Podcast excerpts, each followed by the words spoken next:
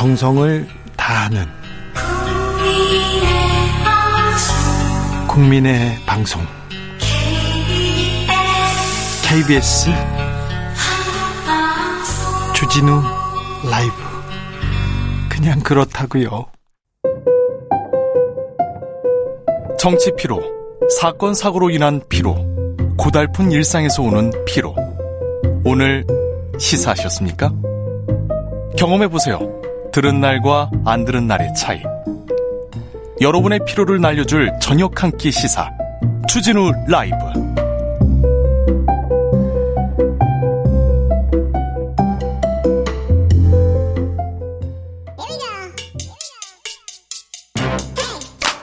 뉴스를 향한 진지한 고민 기자들의 수다 라이브 기자실을 찾은 오늘의 기자는 탐구하는 기자입니다. 미디어 오늘 정철훈 기자 어서 오세요. 안녕하세요. 네. 요즘 음, 언론계에서는 어떤 일이 좀 화제입니까? 어떤 일로 시끄럽습니까? 뭐 아무래도 이제 대선 시작되다 보니까 네. 이제 또 정치권으로 가는 네. 또 언론인들 좀 눈에 띄고 많죠. 있는데요. 보이더라고요. 그 최근에 SBS 퇴사하셨던 분 중에 이제 네. 원일이 전 SBS 논설위원 네. 계십니다. 정말 그 퇴사하신 지 얼마 안 되셨는데 며칠 만에 바로 또 이 국민의힘 대선 그 선대위 대변인으로 대변인으로. 갔어요? 예, 네. 대변인단으로. 이분이 아마 어 어디서 들어본 이름인데라고 하실 수도 있는데 네. 그 2019년에 이제 SBS 방송에서 이분이 진행하는 프로그램에서 네. 그 당시 이제 일본의 그 수출 보복 조치 되게 엄청난 논란이었잖아요. 그렇죠. 소부장 논란. 예, 그 당시에 이제 원일이 논설위원께서 이 반일 감정 자극이 해법은 아니다. 네. 이런 주장을 해서 당시 좀 논란이 된 바 있습니다. 네.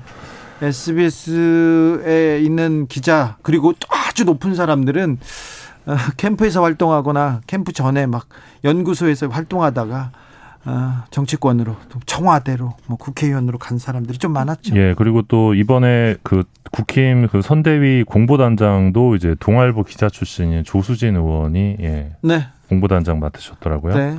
예전에 또 이분은 채널 A 출연하셔서 이제 당시 김남국 변호사를 가리켜서 이제 대깨조다 뭐 이런 발언을 해서 네. 방송통신 심의위원회에서 행정지도 받으셨는데 네. 예, 후궁 발언에 네. 이번에 또 네. 포, 포르노 배우 발언까지 네. 네, 기자 출신인데 네, 말- 이렇게 또 언론인들이 좀 눈에 띄고 있습니다. 네. 네. 너무 띄어서요. 눈에 띄어가지고 조금요. 네, 좀 부끄럽습니다. 자, 이번에 준비한 얘기로 가볼까요? 네, 이번 주에 어떻게 보면 언론계에서 가장 핫했던 사건 꼽으라면 네. 조선일보 신문지국 압수수색 네, 네, 수사가. 시작됐어요. 예, 서울지방경찰청 반부패 공공범죄 수사대가 22일부터 이 시- 조선일보 신문지국 여섯 곳을 압수수색한 것으로 확인이 됐는데요. 어, 23일을 그러니까 압수수색 두 번째 날이죠. 네. 이때는 조선일보 신문 지국장들이 지국에 나타나지 않았다고 합니다. 아 그래요? 네, 셔터를 내리고 있었다고 하는데 예. 아마 제 추측으로는 본사에서 문 열지 마라 경찰들 들어 들이닥치니까 수사에 협조하면 안 된다라고 해서 아마 문을 닫고 있지 않았나 추정을 다른 하고 있고요. 지국들도 일제히 다 문을 안 열어줬다고요? 예, 그래서 경찰이 압수수색에 어려움을 겪은 걸로 알고 있고요. 예. 어, 사실 이 사건은 그 더불어민주당하고 열린민주당 국회의원 30명이 지난 3월에 예. 고발한 사건입니다. 이 경찰청 국가수사본부에 조선일보와 ABC협회를 이 국가보조금법 위반, 사기죄 등 혐의로 고발한 사건인데요. 아시겠지만 이 조선일보가 작년에 이 116만 보다 유료 부스가 예. 그러면서 국가로부터 보조금과 정보 광고를 받아갔는데 어 이게 이제 좀 뻥튀기 됐다. 네. 부풀려져 있었다, 조작됐었다 이런 논란이 올해 네. 엄청 컸죠. 그래서 만약에 유료 부스가 절반 수준이라면 절반은 사실상 사기로 받은 것이다 돈을 네. 정부 정부 돈을 그래서 이거는 국민 세금을 탈취한 범죄다 라는 게 이제 민주당과 열린민주당 의원들의 어, 고발 취지였습니다. 네. 오늘 기자회견 관련 기자회견이 있었죠? 예, 국회의원 12명이 기자회견을 열어서 그 이번 압수수색이 처음이자 마지막이 될 수도 있는 기회다. 이 기회를 놓쳐서는 안 된다라고 하면서 이 신문지국 하드디스크에 대한 포렌식 수사를 비롯한 철저한 사실 규명을 요구했습니다. 어, 사실 이 기사형 광고 그리고 건강정보 프로그램 협찬 이런 것들이 지금 사회적 문제로 많이 떠오르지 않습니까? 예. 이 언론계에 되게 해묵은 문제들인데 사실 이 부수 부수 조작 논란 역시 이 반드시 규명하고 이 책임자 처벌하고 어 부당하게 가져간 돈이 있으면 환수해야 되는 그런 문제라고 생각을 하거든요. 근데 네. 이게 좀 지금까지 좀 뭉개졌던 측면이 있습니다. 최근에. 네. 그래서 어, 이번 기회에 반드시 수사를 제대로 해야 된다라는 지적이 나오는 건데요. 어, 조선일보의 경우는 지난해 76억 1,600만 원의 정부 광고비를 비롯해서 어, 신문 우송비를 비롯한 각종 정부 보조금을 수령한 상태입니다. 네. 어, 의원들의 이 입장은 이게 수사가 생각보다 간단할 수 있다. 그러니까 조선일보의 매월 구독료가 15,000원인데 이 매달 조선일보 지국을 통해서 조선일보 본사 계좌에 구독료가 입금이 될 텐데 네. 이 입금액의 규모를 확인하면 실제 유료 부수가 몇 분지 확인이 가능하다. 네, 그렇죠. 예. 간단하게 해결되죠. 예. 그러면서 어 좀 경찰이 수사 의지를 갖고 예, 노력해주기 바란다 이렇게 밝혔습니다. 경찰이 수사를 시작했는데 왜 이제서야 왜 이제서야 시작했는지도 조금 아쉬운 대목이 있습니다. 네. 9060님께서 택시 운전하는데요. 승객 대기 중인데요. 갑자기 조선일보를 막 나눠줘요. 뭔 일일까요? 아, 뭔 일일까요? 정말. 최근에 최근에 이런 일 많습니다. 예, 지금 무료 신문 배포가 많은 상황인데요. 지금 어사그 문화체육관광부에서 이 열동률 지표를 활용해서 이 정부 광고 지표를 만드는 작업을 하고 있습니다. 네, 새 기준을 만들고 있거든요. 예, 그래서 신문을 많이 볼수록 지금 신문사들에겐 유리한 상황이어서 막 뭐 너나 할 것 없이 모든 신문사들이 지금 무료로 신문을 막 판촉을 하고 있는 상황입니다. 아, 다른 신문도 그래요? 예. 네.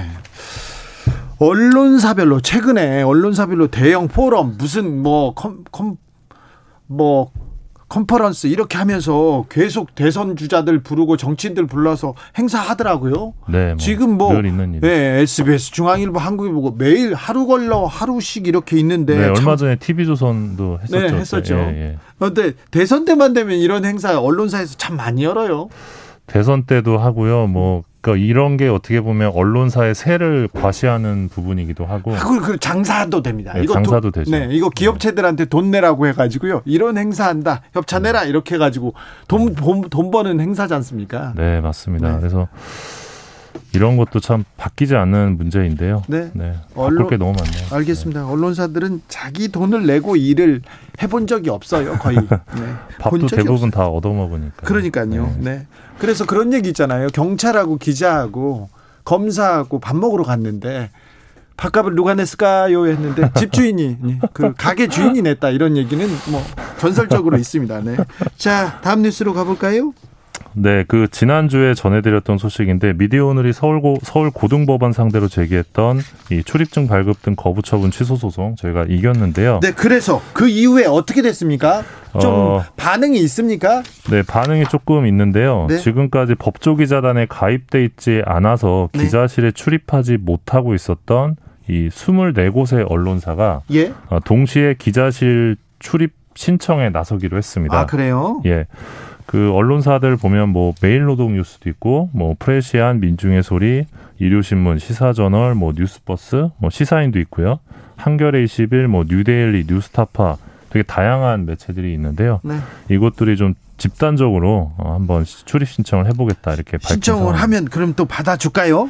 그 추이를 좀 지켜봐야 될 텐데요. 일단 서울 고법 쪽에서 항소 여부도 아직 저희가 확인하지 못한 상황이라 좀 네. 지켜봐야 될 것 같고요. 네. 그리고 이제 저희 미디어오늘의 경우는 민변하고 좀 공동 토론회 준비 중인데요. 네. 그러니까 이제 판결이 나왔기 때문에 현재와 같은 방법으로 법조 기자단을 이제 운영할 수는 없거든요. 네. 그러니까 변화가 필요한 상황인데 어떻게 변화하는 것이 가장 합리적이냐 그런 대안을 좀 도출하기 위한 논의가 필요한 상황입니다. 그렇죠. 예, 그리고 이번 판결은 저희가 고법을 서울 고법을 상대로 제기했던 건데 지금 뉴스타파가 서울 고등검찰청을 상대로 또 다른 행정 소송을 하고 있거든요. 네. 취지는 똑같이 이제 출입 허가를 요구하는 건데 어, 저희의 이번 판결이 이 검찰을 상대로 한 그 향후 또 다른 행정 소송에도 좀 어, 영향을 줄 것으로 좀 보입니다. 네. 빨리 결론을 좀 냈으면 좋겠어요. 이게 법원으로 가서 이 지리한 법정 다툼을 한다고 해서 뭐 크게 결과가 달라지는 것 같아, 같지는 않으니까 토론과 합의를 통해서 좀. 네, 그래도 저는 이 판결이 의미가 있다고 네. 생각을 하는데 그 판결문을 보면 이 출입증 발급 허가 여부를 이 출입기자단에게 맡길 수는 없다. 서울 고법 스스로 결정해야 된다라는 게 이제 판결문의 취지였고요. 또 지금과 같은 체제가 언론 자유 침해로 이어질 수 있다라는 대목도 판결문에 있었는데 되게 중요한 대목이라고 생각을 하고 있습니다. 알겠습니다. 다음 뉴스로 가보겠습니다. 어, 요즘 후배 기자들 좀 만나셨나요, 진행자? 저는 잘 안 만나요. 저는 선배들 많이 만나지 후배들은 잘 안 만납니다. 어, 최근에 후배들 만나셨으면 혹시 세대 차이를 좀 느끼시지 않았을까 싶어서 여쭤봤는데 네.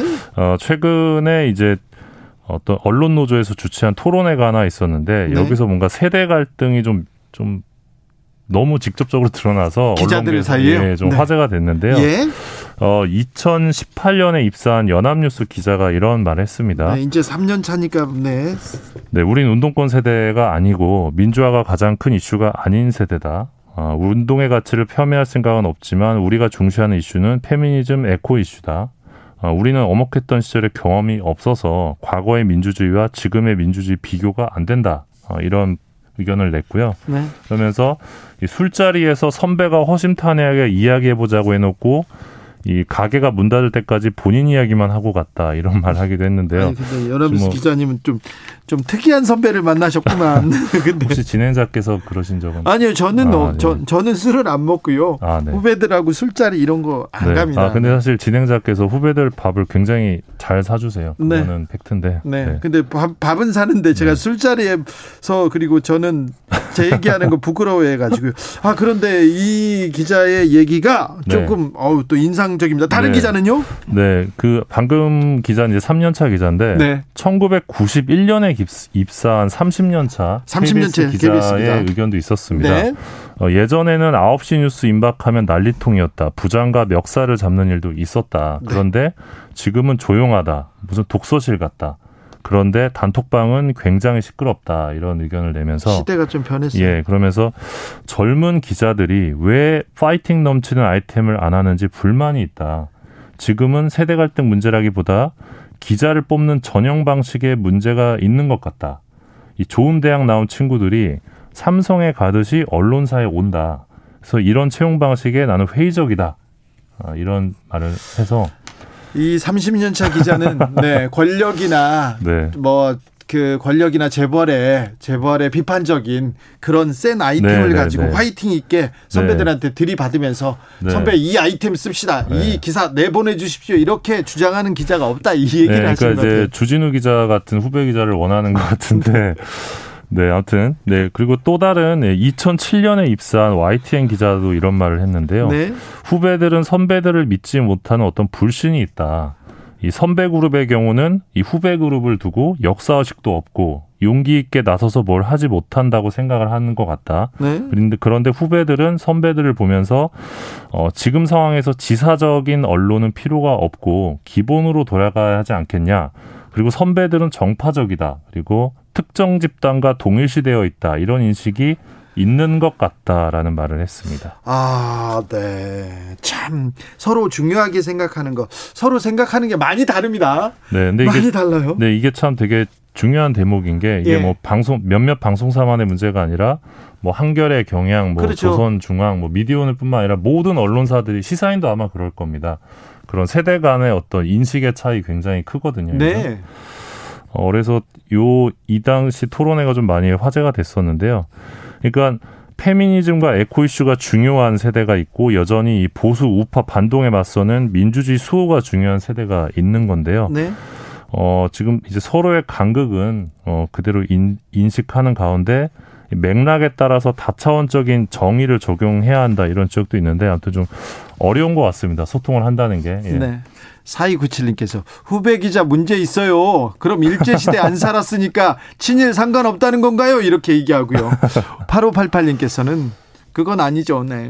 8588님께서는 586 운동권 세대 아웃. 그래야 청년이 산다. 이렇게 얘기했습니다. 이건, 아, 여러분들도 이렇게 또 생각이 좀 나뉘고 있는데 세대 간 네. 이게 예전에는 막 50대, 60대와 20대의 차이 막 이렇게 생각했는데 지금은 음. 10년 차이, 5년 차이 네. 굉장히 많은 생각의 맞습니다. 차이가 있어요. 그리고 경험의 차이가 확실히 있는 것 같습니다. 네. 진행자께서도 이제 뭐 대학 시절에 대부분 다 집회 나가고 이제 데모하고 막 싸우고 그랬었을 텐데 네, 대부분은 아닌데 저는 학교는 강의는 잘 안 나갔는데 뭐 집회는 잘안또 빠졌어요. 경험의 차이가 굉장히 큰 것 같고 요즘 세대는 모이질 않잖아요. 네. 단톡방에서 모든 거를 민주주의 투표로 결정하기 때문에 네. 누가 잘했다 잘못했다고 네, 할 수는 건 없어요. 네. 그런데 아, 이 세대 간의 고민 아 고민해봐야 될 것 같아요. 예, 아무튼 미디어오늘도 저희가 신입 기자를 뽑아서 다음 주에 첫 출근을 하는데 신입 기자가 95년생입니다. 그래서 네. 저도 좀 긴장하고 있습니다. 긴장 많이 해야 될 것 같아요. 네. 밥은 제가 살게요. 자, 기자들의 수다 지금까지 미디어 오늘 정철은 기자 함께했습니다. 감사합니다. 고맙습니다. 교통정보센터 다녀오겠습니다. 김한나 씨.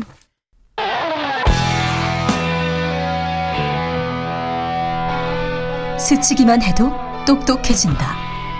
드라이브 스루 시사 주진우 라이브.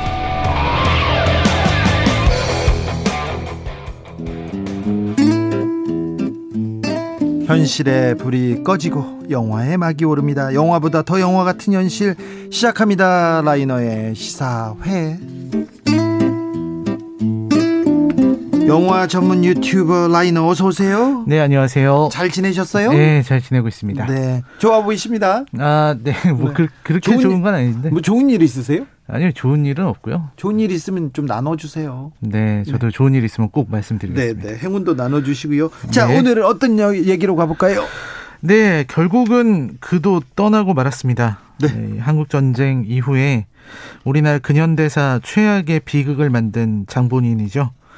그리고 이분은 총칼로 권좌를 차지하고 한 번도 직접 선거로 당선된 적이 없는 분이더라고요. 네. 유일한 분이십니다. 음. 이 통장에 29만 원밖에 없는데 골프를 막 치고 다니셨던 그런 분. 네. 그런 분도 결국은 시간이 흐르고 병이 생기니까 죽는 거는 다 어떤 인간이든 똑같다라는 생각이 들더라고요. 네. 예, 전두환 씨 이야기인데요. 네. 아, 한국 현대사에 전두환 같은 인물이 있었다는 게 우리 역사의 비극이 아닌가 그렇게 느껴질 정도입니다. 예. 그러다 보니까 이 인물 전두환이라는 인물을 등장시킨 영화나 드라마, 소설이 이루 헤아릴 수 없을 정도로 많이 있습니다. 만화도 있었어요? 예, 우선 일단 5.18 민주화 운동을 다룬 작품은 전부 다 이 인물과 연관되어 있다고 봐야겠고요. 그렇죠. 현대사에서 가장 중요한 중요한 아, 네. 지점에 있었지 않습니까?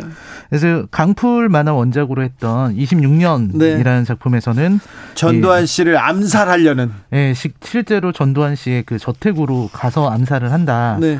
이런 내용을 다뤘었고요. 아, 네. 얼마 전에 개봉해서 큰 호평을 들었었던 남산의 부장들에서는 네. 이제 전두환 씨가 군인 시절에 그 모습으로 나와서 속내를 알 수 없는 인물, 틈만 노리는 기회주의자 네. 이런 모습으로 나왔고요.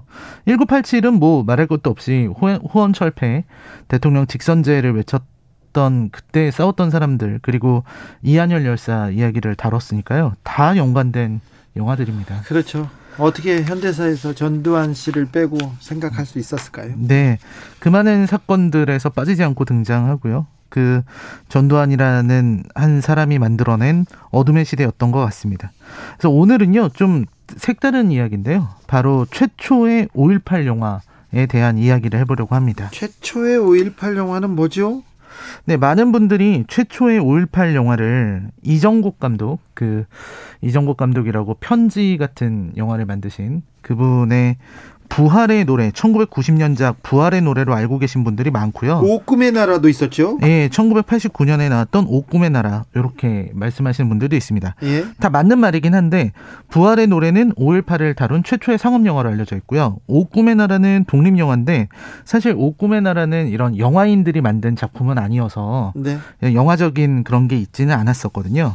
근데 제대로 된 35mm 필름으로 찍은 진짜 최초의 영화, 황무지라는 영화가 1988년도에 있었다는 게 이 전설처럼 영화계에서 내려오고 있었어요. 잠시만요. 1988년이면 노태우 시절에 네네. 노태우 정권 시절에 이런 영화가 만들어졌습니까? 네, 그랬습니다. 그래서 이 황무지라는 영화가 있었는데 그 영화가 이제 보안사의 습격을 받습니다. 예. 개봉을 앞두고 개봉 네. 못하고 보안사에 의해서 필름을 빼앗기고 상영 금지를 당하고 이제 관계자들이 연행돼서 네. 고초를 당했다는 그런 정말 무시무시한 어, 그럼요. 그때는 이런 생각을 하, 거나 이런 아니 유인물을 만들어도 구속되던 시절이었는데 영화를 만들다뇨. 네, 게다가 그 영화를 만든 사람이 바로 전해에 1987년도에 칸트 씨의 발표회라는 단편 영화를 만들어서 5.18로 인해서 그 피해를 본 사람의 이야기를 다룬 그 김태형 감독이다 이런 소문이 있었습니다. 아유, 훌륭한 사람이네요. 아우, 네. 그때 그때 그 서슬퍼럴 때. 1987년, 88년에 만든 거죠. 예. 그 그리고 이제 작년에 2020년이 이제 5.18 40주년이었죠. 네.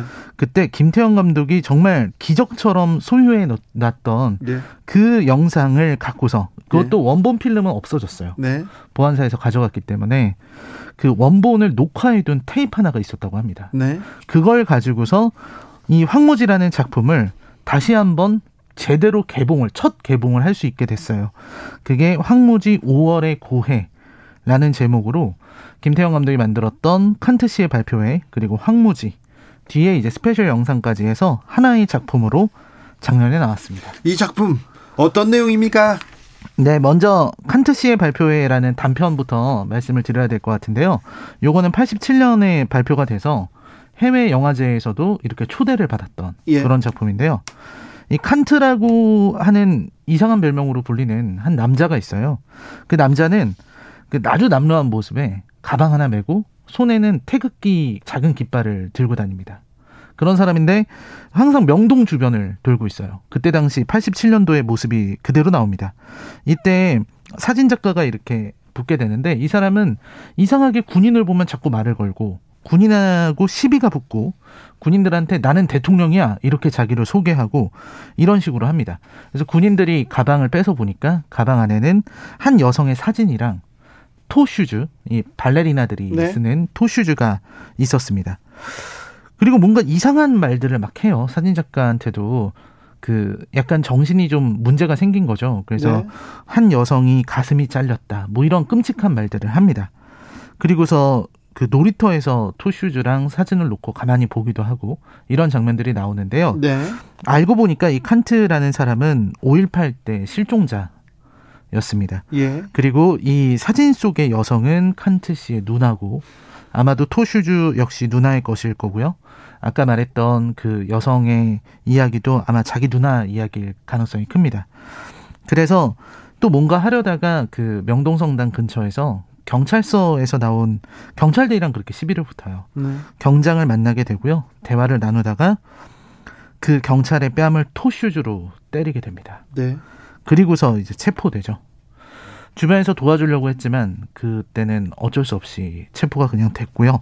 그리고 이제 사진 작가는 아, 자유라는 제목으로 사진전을 여는데 그때 이제 뉴스가 나옵니다. 바로 한 남자가 변사체로 발견됐다는 뉴스입니다. 네.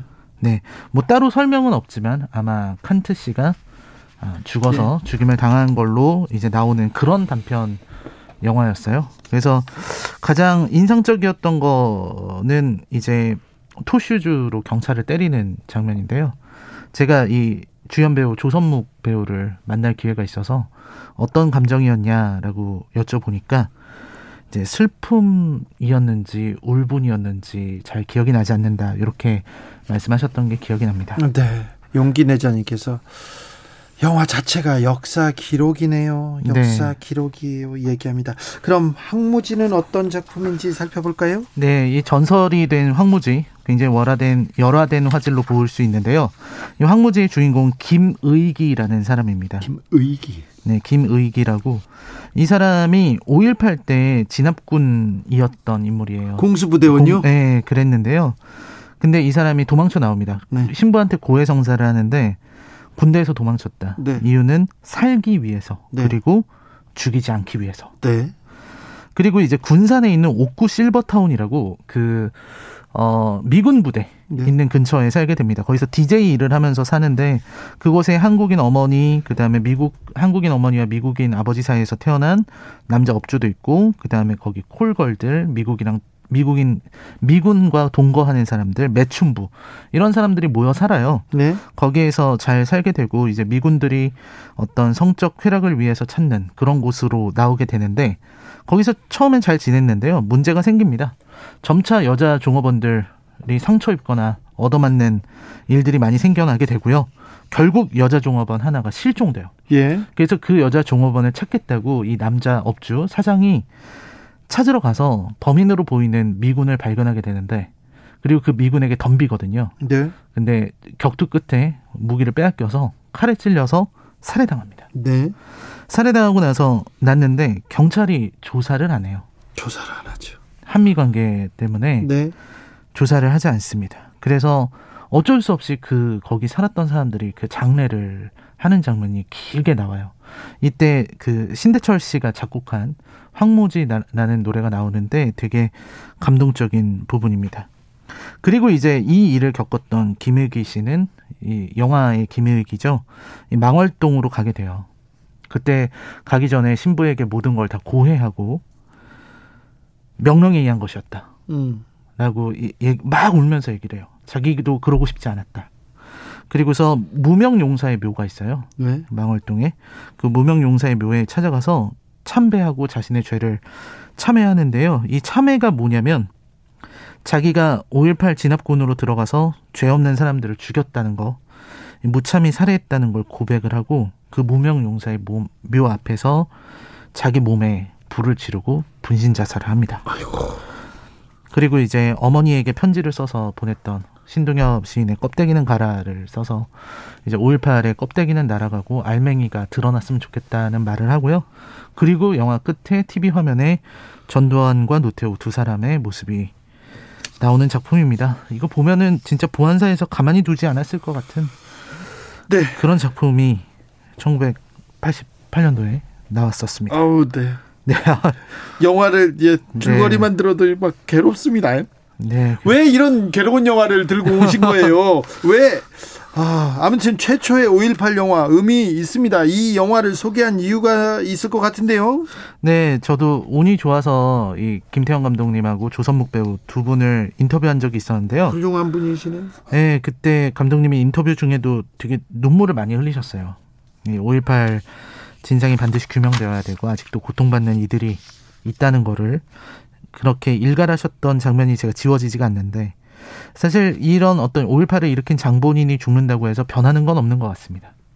오히려 진상규명을 향한 길이 오히려 더 어, 넓어진 게 아닌가 하는 생각이 드는데 저야 뭐 영화나 이렇게 좀 아는 사람이지만 이렇게 고초를 이런 영화 만들어서 스스로 고초 당하면서도 진실을 밝히고자 했던 좀 도움이 되려고 했던 선배 영화인들의 노력이 있었다는 거 요거를 좀 한번 생각해 보게 되고요. 정말 너무 무서웠을 것 같은데 정말 용감했다. 이제 김태형 감독 본인은 그렇게 말씀하시더라고요. 그때 너무 순진해서 아무것도 몰라서 네. 용기를 낼 수 있었다고 그런 말씀하셨는데 이 김태형 감독이 영화 항모지라는 영화를 통해서 말하고자 했던 것이 양심 선언, 네. 고백과 참회 였다는 게 되게 인상적입니다. 김태형 감독은 그때 일에 대해서 더 많은 고백이 있어야 되지 않겠냐 이렇게 말씀하시더라고요. 예. 그는 고백하지 않고 떠났지만 이제는 용기를 내는 사람들이 나오지 않을까 하는 생각도 들고요. 이 황무지 5월의 고해를 광주에서 처음 틀었을 때 많은 관객분들이 오셨는데 이 마지막 장면 분신 장면에서 어떤 노인분께서 펑펑 우는 모습을 보셨대요. 그참그 눈물이 계속 시간이 흘러도 눈물은 계속 멈추지 않고 흐르고 있는데 이제는 눈물을 닦을 때가 되면 좋겠습니다. 눈물을 닦아줘야 되는데 이 사회가 닦아줘야 되는데 박혜정님께서 88년에 어떻게 5.18 영화 하, 88년에 만든 5.18 영화라니요. 보고 싶습니다. 방법을 알려주세요. 얘기합니다. 네, 황무지 5월의 고해라고 검색하시면 아마 보실 수 있을 겁니다. 아 그래요? 네, 왜냐면 작년에 나온 영화라서요. 보안사에서 다 압수당하고 다 뺏겼는데 어떻게 영화를 다시 만들었어요? 아, 일단은 보안사에 다 압수당했는데 아까 말씀드린 것처럼 필름은 없고요. 네. 그거를 정말 우연찮게 그 필름으로 한 거를 비디오 테이프로 이렇게 만들어 놓은. 녹화해 놓은 네. 그 본이 있는 거예요. 네. 그래서 화질이 굉장히 안 좋습니다. 네. 하지만 그렇고요. 칸트 씨의 발표에는 운 좋게 이제 감독님은 필름을 잃어버렸는데 그 영화계 쪽에서 누가 한 명이 필름을 갖고 있어서 네. 또 그거는 좀 좋은 화질로 볼 수가 있습니다. 87년도에 네. 광주 참상을 그 기록한 비디오 테이프를 네. 돌려보았는데 그때 본 충격이 아, 정말 너무나 지금도 생생한데요. 네. 잊지 말아야 될 역사임에는 분명합니다. 아무튼 그는 갔지만 네. 그는 갔지만 또 우리 남은 자들은 할 일이 좀 많은 것 같습니다. 시사회 오늘의 작품은 황무지 5월의 고해였습니다. 라이너 오늘도 감사합니다. 네, 고맙습니다. 오늘도 수고하고 지친 자들이여 여기로 오라. 이곳은 주기자의 시사 맛집 주토피아 주진우 라이브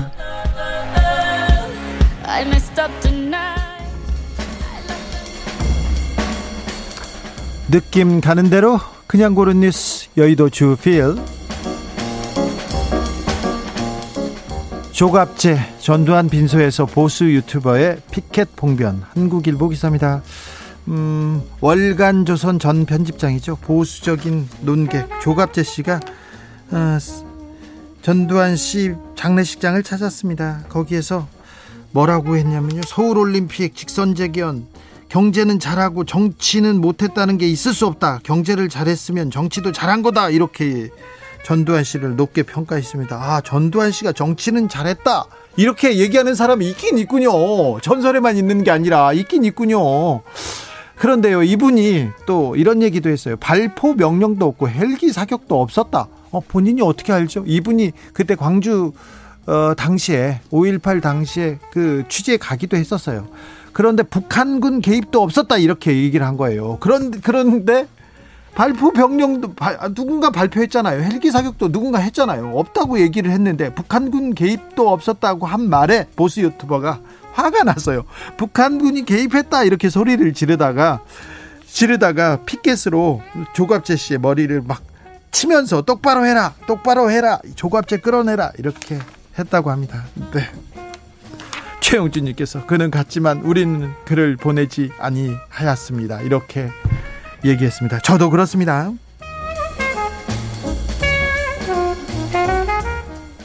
일부 일처 사랑꾼 바다새 알바트로스도 이혼한다. 한국일보 기사인데요.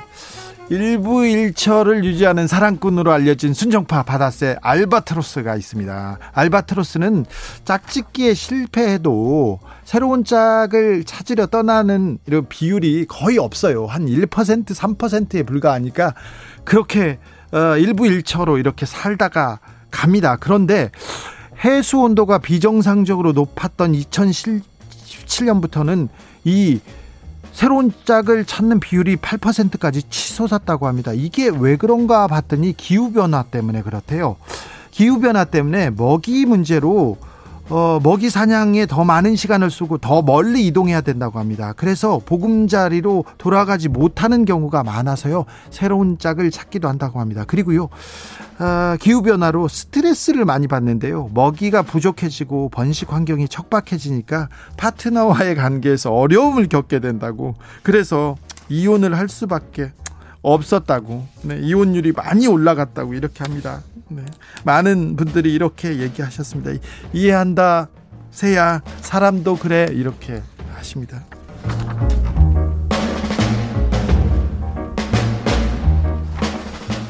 풍채 좋은 할아버지 미국의 산타가 부족해진 슬픈 이유 머니투데이 기사입니다. 미국의 시사 잡지 뉴스위크에서 크리스마스 앞두고 산타클로스가 부족해요 이런 기사가 나왔어요.